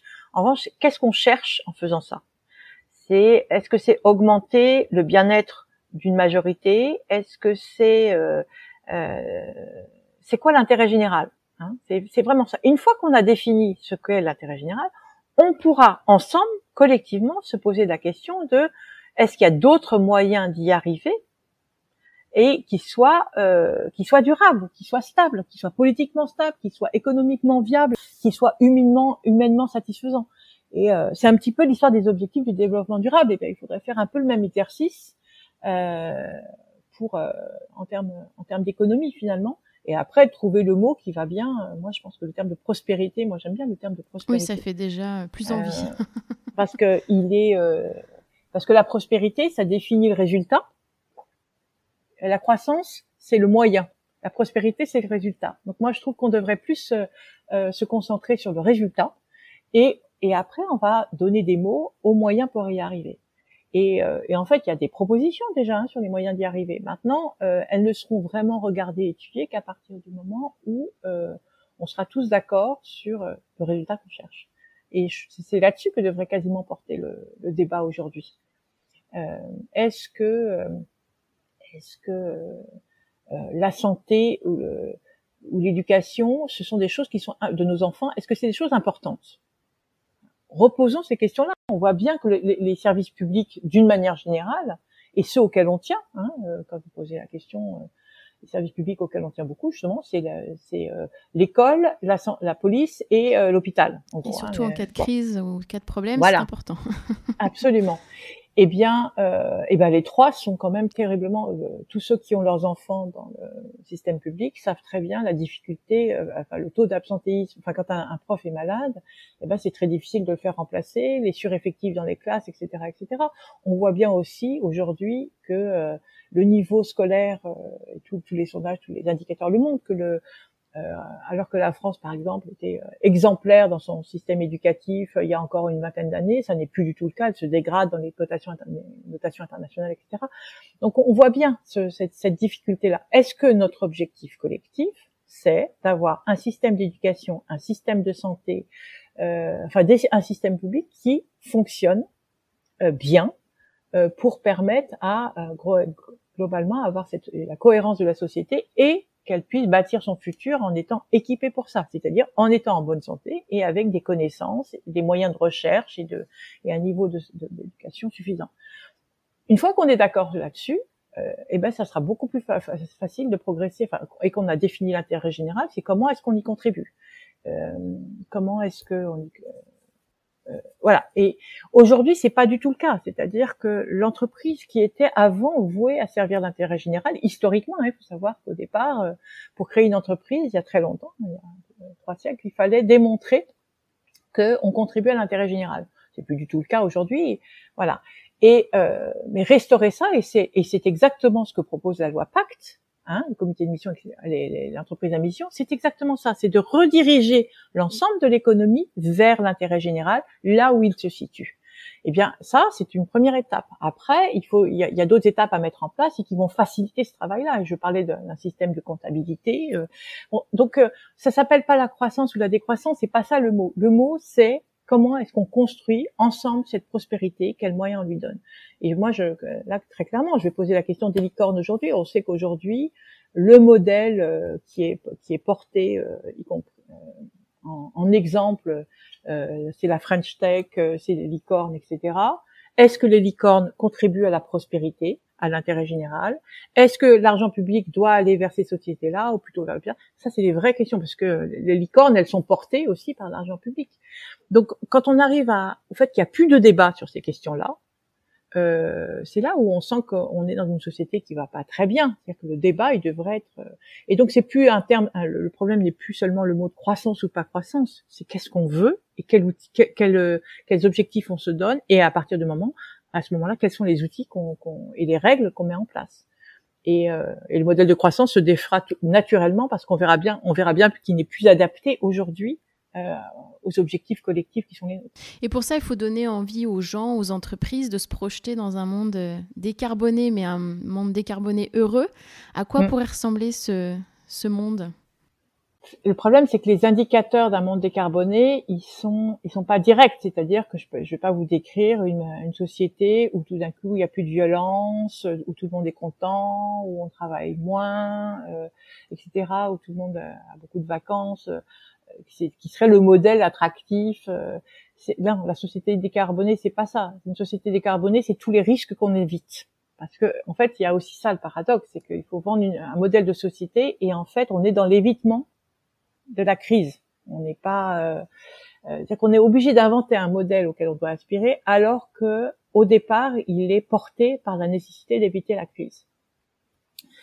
Et euh, et donc, moi, je pense qu'un monde décarboné, c'est un monde où finalement on se sent, on, a conscience que euh, tous les, euh, tout ce qu'on fait chaque jour est aligné avec cette prospérité générale et durable.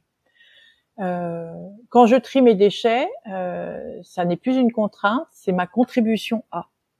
Quand je répare mon vélo, alors en plus, déjà j'ai le plaisir d'apprendre à réparer mon vélo et à le faire et à la fierté de le faire moi-même, mais en plus je contribue à éviter euh, une surconsommation et à euh, augmenter ces parcs de vélos, alors que je sais qu'il y a de moins en moins de métaux, que les plastiques ça pollue. Etc. On revient sur l'intérêt général. On revient sur l'intérêt général, sur la conscience qu'on a, sur la connaissance aussi. C'est-à-dire que à partir du moment où euh, je sais que quand je fais telle action, j'ai le choix entre deux actions, et que quand je fais ce choix, je fais un choix positif et que je sais ce qu'il y a à la clé, eh bien, je suis alignée, j'y retire plus de satisfaction. Euh, parce que il y a aussi, on n'a pas évoqué pour l'instant, mais il y a tout le problème de l'injonction euh, paradoxale et voire contradictoire. Le nombre, vous n'imaginez pas le nombre de chefs d'entreprise avec qui j'ai pu discuter qui disent bah, chez moi, je fais tout bien, mais c'est très compliqué dans mon entreprise, en gros. Je trie les déchets, j'ai une voiture électrique, euh, euh j'ai isolé la maison, euh, enfin euh, au sens euh, au niveau thermique, j'ai amélioré les choses. Euh, mes, mes, enfants vont à l'école en vélo, que sais-je. Hein, on va plus en vacances à l'étranger, on reste en France. je sais pas, je, je, prends un peu. on mange beaucoup moins de viande. Eh bien, et on sent c'est pas la fierté, mais pas loin. Enfin, le plaisir qu'il y a à vérifier que finalement tout ça, et souvent sous la pression des enfants. Le très souvent, ils nous disent que ce sont leurs enfants qui les ont poussés, et donc je, et ça c'est c'est un enjeu capital, hein, c'est d'avoir une jeunesse qui est euh, euh qui s'est emparée de euh, de, la, de, de, cet enjeu-là et de la nécessité d'y faire face. Eh bien, euh, il dit ça, on sent le plaisir qu'il y a et la conscience qu'il y a et la, difficulté euh, de, ces chefs d'entreprise qui sont qui sont conscients aussi que dans leur euh, dans leur activité professionnelle, eh bien ils sont pas aussi vertueux si je puis dire. Ils le savent très bien. Euh, et ça, je pense que c'est difficile à porter. De même que à partir du moment où où on vous dit d'un côté qu'il faut, on est quasiment culpabilisant. Hein, il faut pas prendre l'avion, c'est pas bien, c'est vilain, etc. Parce que c'est un peu sur ce mode-là. et et en même temps que on continue de vendre euh, l'idée que la réussite, euh, c'est euh, ça se passe sur une plage à Bali ou que c'est d'avoir tel tel équipement. On est sans arrêt écartelé. Il faudrait on, on, nous dit les objets de la réussite, les indicateurs de la réussite, c'est ça, ça, ça, et en même temps on nous dit de l'autre côté, ah oui mais c'est pas bien. Ah ben oui, c'est compliqué. Et, et et donc, euh, et donc ces, ces, ces, ces, injonctions complètement contradictoires nous rendent schizophrènes et elles nous rendent pas heureux. Euh, donc il y a cet alignement euh, qui, le fait de pouvoir vérifier que quand on est aligné, il y a un vrai, une vraie satisfaction. On est beaucoup, on se sent mieux. Euh, ça c'est, une étape qui serait importante aussi. Et qu'est-ce qu'on peut faire en tant que citoyen pour changer les choses? Déjà, essayer de réfléchir à deux choses. J'allais dire décrypter son mode de vie qu'est-ce qui fait, qu'est-ce qui apporte vraiment euh, l'essentiel et qu'est-ce et de quoi on peut éventuellement se passer? Il faut faire des choix. Mm. Voilà. Donc, euh, à partir de moment, on n'est pas obligé de, de, de, devenir tous végétariens et euh, de circuler tous en vélo, etc. C'est pas ça l'enjeu. Même si euh, idéalement ça irait beaucoup plus vite si on faisait tout ça, mais c'est pas ça l'enjeu. L'enjeu c'est de faire des arbitrages de telle manière à ce que au final les choix qu'on va faire, les priorités qu'on va donner, elles, nous permettent quand même d'être compatibles avec euh, mm. avec les objectifs du développement durable et, et de la transition écologique. Euh, concrètement, en termes de carbone, par exemple, aujourd'hui en France, on est en moyenne à 7 tonnes 2 de consommation d'empreinte carbone par habitant. Mm. Là où, euh, pour tenir le, les 2 degrés, il faudrait à être à 2 tonnes. Il faut, en gros, il faut qu'on divise nos, euh, notre empreinte carbone par 3. C'est gigantesque. Donc, sans le faire de jour au lendemain, on peut chacun réfléchir à où est-ce que finalement, qu'est-ce qui fait que je j'émets cette empreinte? Est-ce que c'est parce que j'ai toujours ma vieille voiture diesel de 1992 qui pollue? Non, je ou euh, bon, donc déjà dans le mode de vie, euh, dans euh, les systèmes de chauffage, dans l'alimentation, dans la fréquence avec laquelle on achète des habits, est-ce qu'on achète plutôt du neuf ou est-ce qu'on répare? Bon, Il y a des tas de choses au quotidien, elles sont connues, mais il y a plein de sites qui vous, qui mm. vous invitent à... mais déjà, faire ça. Ensuite, se poser la question de qu'est-ce que... de quoi j'ai envie? Qu'est-ce qui est important pour moi? Où est-ce que je trouve mes, grands moments de satisfaction, mon moteur, mm. et peut-être se concentrer là-dessus. Euh, après, ce ne sont que des réponses personnelles, mais, euh, mais c'est déjà se reposer à chaque fois la question du sens de sa consommation, de son mode de vie de, et, et, de l'empreinte que ça a. Mm. Après, euh, il y a l'éducation, hein, éduquer les enfants, leur euh, faire prendre conscience que ben on peut ne pas prendre euh, une douche de un quart d'heure tous les jours. Euh, on peut, voilà, donc ça c'est ça c'est des gestes, mais des gestes. À partir du moment où on explique pourquoi le geste n'est pas euh, le meilleur, forcément on va dans l'explication derrière. Et donc euh, donc le fait que les enfants aujourd'hui les, les acquièrent très tôt et donc apprennent à vivre avec, c'est une autre chose qui est très importante mmh. de, de, à faire. ensuite, après, on peut participer à des tas d'actions dans son quartier, dans c'est très, c'est des trucs très bêtes, hein, mais euh, la perceuse électrique. moi, j'ai fait savoir à tous mes voisins de mon immeuble que j'avais une perceuse et que euh, elle demandait qu'une chose, c'était d'utiliser plus de, de c'est combien? C'est 15 minutes, même pas 15 minutes par euh, par an, c'est quelques minutes par an en moyenne l'utilisation d'une perceuse. C'est absurde. Donc, euh, je, je, partage ma perceuse avec. et il y a des, des, applis aussi qui permettent de partager ces biens. Enfin, il y a plein de choses aujourd'hui qui existent. Il faut s'informer, mais il faudrait avoir presque un guide du mais euh, et en plus c'est très sympa parce que quand je, il se trouve que ma perceuse que j'ai donc euh, proposé de partager sur des réseaux de voisinage en ligne, eh bien ça m'a permis de rencontrer des gens. Ça crée du lien. Euh, mm. ça crée du lien. Enfin, c'est, on entre dans des systèmes vertueux, mais plusieurs fois vertueux.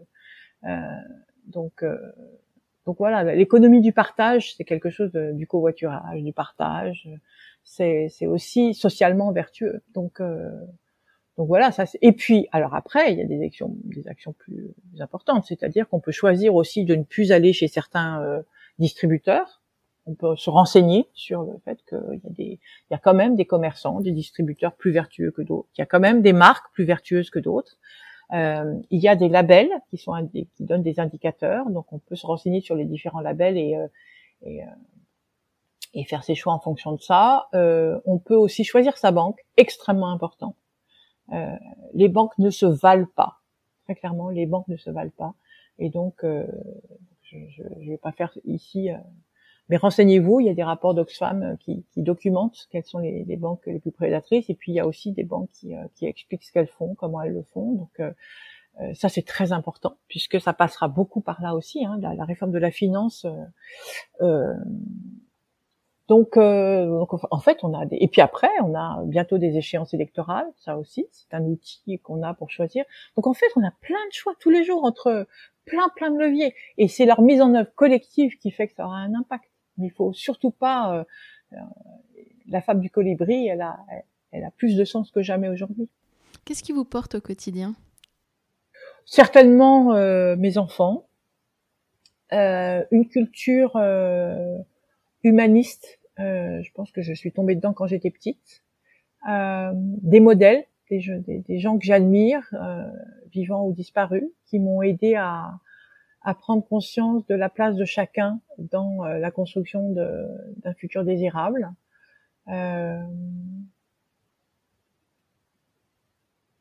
Ouais, je crois que c'est surtout ça, hein, des enfants, des modèles euh, et une culture personnelle qui est en plus, euh, euh je suis une nature très curieuse. Enfin, euh, voilà, j'adore comprendre. Toujours... Et donc, quand on commence à vouloir comprendre et qu'on voit, on entre dans la complexité, et eh ben on, on mesure à quel point justement il y a des choses à faire. Alors l'épisode touche presque à sa fin, mais avant de clôturer, je voudrais vous poser mes petites questions rituelles. Ouais. Alors, qu'est-ce qui vous a inspiré récemment? Ça peut être une personne, un livre, un documentaire euh, ou autre chose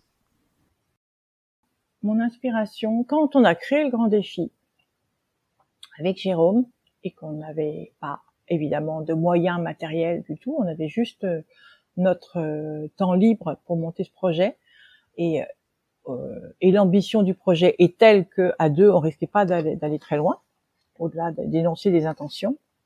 Euh, il s'est créé assez rapidement une communauté d'engagés, c'est-à-dire de personnes euh, qui ont été sensibles à, notre proposition et qui ont décidé d'allouer du temps gratuitement. Ce sont des professionnels, hein. c'est pas des gens qui étaient euh, en recherche de, sens ou de reconversion, etc. C'est vraiment des gens qui sont déjà euh, qui, qui, travaillent tous les jours, ont des enfants, qui ont des enfants pour la plupart, qui sont souvent d'ailleurs déjà engagés dans d'autres initiatives comme Time for the Planet ou d'autres associations, Comité 21, etc., etc., dans la fresque du climat, enfin bon, euh, et qui ont malgré tout, en dépit de cet engagement euh, professionnel, personnel, familial et associatif, eh bien qu'on réussit à encore trouver du temps euh, pour le donner au grand, pour permettre aux grands défis de voir le jour. Et, euh, et pour certains, c'est allé jusqu'à un jour par semaine. Quoi, hein, donc euh, euh, et, et, et s'ils n'avaient pas été là, on, on, ne pourrait pas. Aujourd'hui, on est en train de recruter maintenant des gens très très. Enfin, pour l'instant, il y en a quasiment pas, très peu. Mais euh, tout ce qu'on a fait, euh, ça a été porté par ces engagés.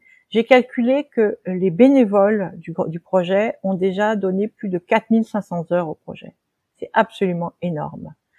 Euh, et donc, pour moi, ce temps-là, si, si on le convertissait euh, euh, si on le rapportait à un salaire horaire, etc., c'est une somme considérable. Hein. Euh, eh bien, ces gens-là, ils le font gratuitement simplement parce qu'ils pensent que ils, agissent, enfin, ils agissent dans le sens du bien commun. Moi, cet engagement-là, je trouve c'est très inspirant.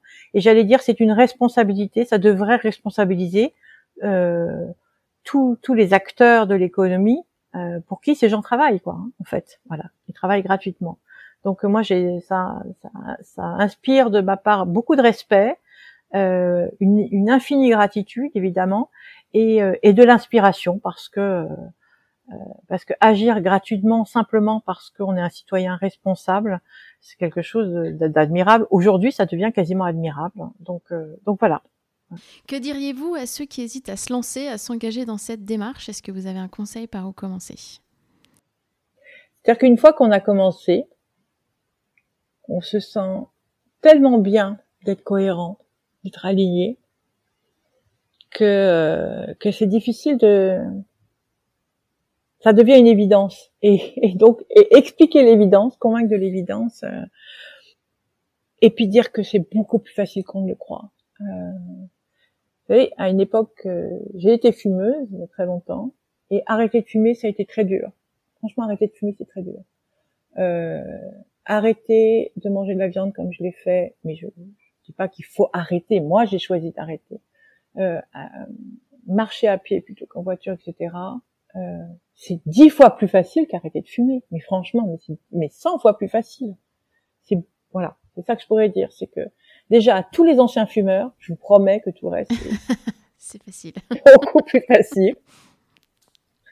Et en plus, on se sent mieux à la sortie. Donc, euh, écouter les témoignages de ceux qui sont qui ont changé quelque chose dans leur vie et euh, et, et, voir euh, à quel point ils sont tous euh, ils disent tous la même chose c'est-à-dire euh, qu'ils ont ça donne ça a plus de sens qu'ils y prennent plus de plaisir etc euh, ben voilà. Mm. je, crois que l'expérience des autres c'est quand même euh, et, et l'unanimité leur unanimité est quand même très très convaincante bien sûr. Et pour vous, à titre personnel, quel changement positif voudriez-vous apporter dans votre vie pour aller encore plus loin? Je pense que c'est euh, que c'est dans l'alimentation. euh, parce que quand on est donc je suis la maman de trois enfants qui sont encore jeunes donc ils ne font pas la cuisine et qu'on travaille beaucoup, ce qui est mon cas, on manque de temps. On manque singulièrement de temps. Et résultat, euh, au lieu de, je vais acheter des produits au marché, etc. Mais au lieu de faire la cuisine à partir de produits non transformés, qui serait meilleur pour la santé et pour la planète, j'ai encore trop tendance à acheter des choses qui sont déjà préparées. Et ça, je pense que c'est plusieurs fois euh, toxique. Euh, ça crée de l'emballage, euh, ça crée des produits ajoutés, ça, ça fait perdurer un système qui n'est pas bon sur le plan de la santé, etc. Donc euh, voilà, je, c'est ça que je voudrais. Ça, c'est un gros, un gros point d'amélioration que, que je voudrais faire dans mon quotidien. Et mais je n'arrive pas parce que ça demande, euh, ça demande du temps et que j'arrive pas à le trouver. Et donc je rêve que euh, se crée une société euh, qui nous permette d'acheter nos repas, des repas faits maison tous les jours, dans mon quartier avec des produits locaux de saison. Et, euh, et, je, et franchement, je crois que je ferais cet investissement puisque euh, si ça existait. Je me suis, et si j'étais cuisine, si j'étais bonne cuisinière, je crois que j'aurais déjà créé cette société. Mais alors franchement, ce serait pas très sympa pour. Je suis pas sûre que j'aurais beaucoup de clients, en tout cas, que mon affaire serait très rentable.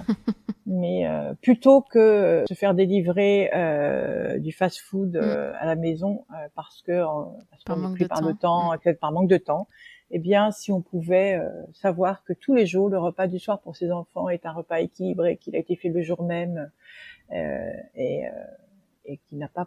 voilà, mm, ça, ça, serait super. Ça serait, top. Mm. Voilà, ça c'est un appel. J'habite à Nantes, dans le centre-ville. à bon entendeur. Pouvez-vous dire à nos auditeurs où retrouver votre actualité et celle du Grand Défi? Alors, celle du Grand Défi, c'est très simple. C'est un site euh, internet, c'est www.legranddéfi.org, le grand défi tout attaché, www.legranddéfi.org. Je mettrai le lien. Mm. Voilà. Et puis euh, LinkedIn. Euh, Aujourd'hui, c'est euh, c'est aussi là-dessus qu'on retrouve l'actualité du grand défi. Moi, il m'arrive quand même d'y publier de temps en temps des petites choses. Merci beaucoup Virginie, c'était euh, c'était passionnant. bon ben tant mieux. Alors merci, euh, merci pour le temps d'échange et pour l'écoute. C'est formidable. À bientôt. À bientôt. Merci d'avoir écouté cet épisode. Vous retrouverez toutes les références dans la barre de description du podcast. N'hésitez pas à le recommander autour de vous et à le partager sur vos réseaux sociaux. Si vous voulez continuer la conversation ou vous tenir informé de l'actualité du podcast, retrouvez-moi sur Off We Go le changement positif sur Instagram et Facebook. Et n'oubliez pas que la meilleure façon de soutenir le podcast est de laisser des étoiles et des commentaires sur les plateformes, et notamment sur Apple Podcast. Je vous retrouve dans 15 jours pour un nouvel épisode, et d'ici là, mobilisons-nous. À très bientôt.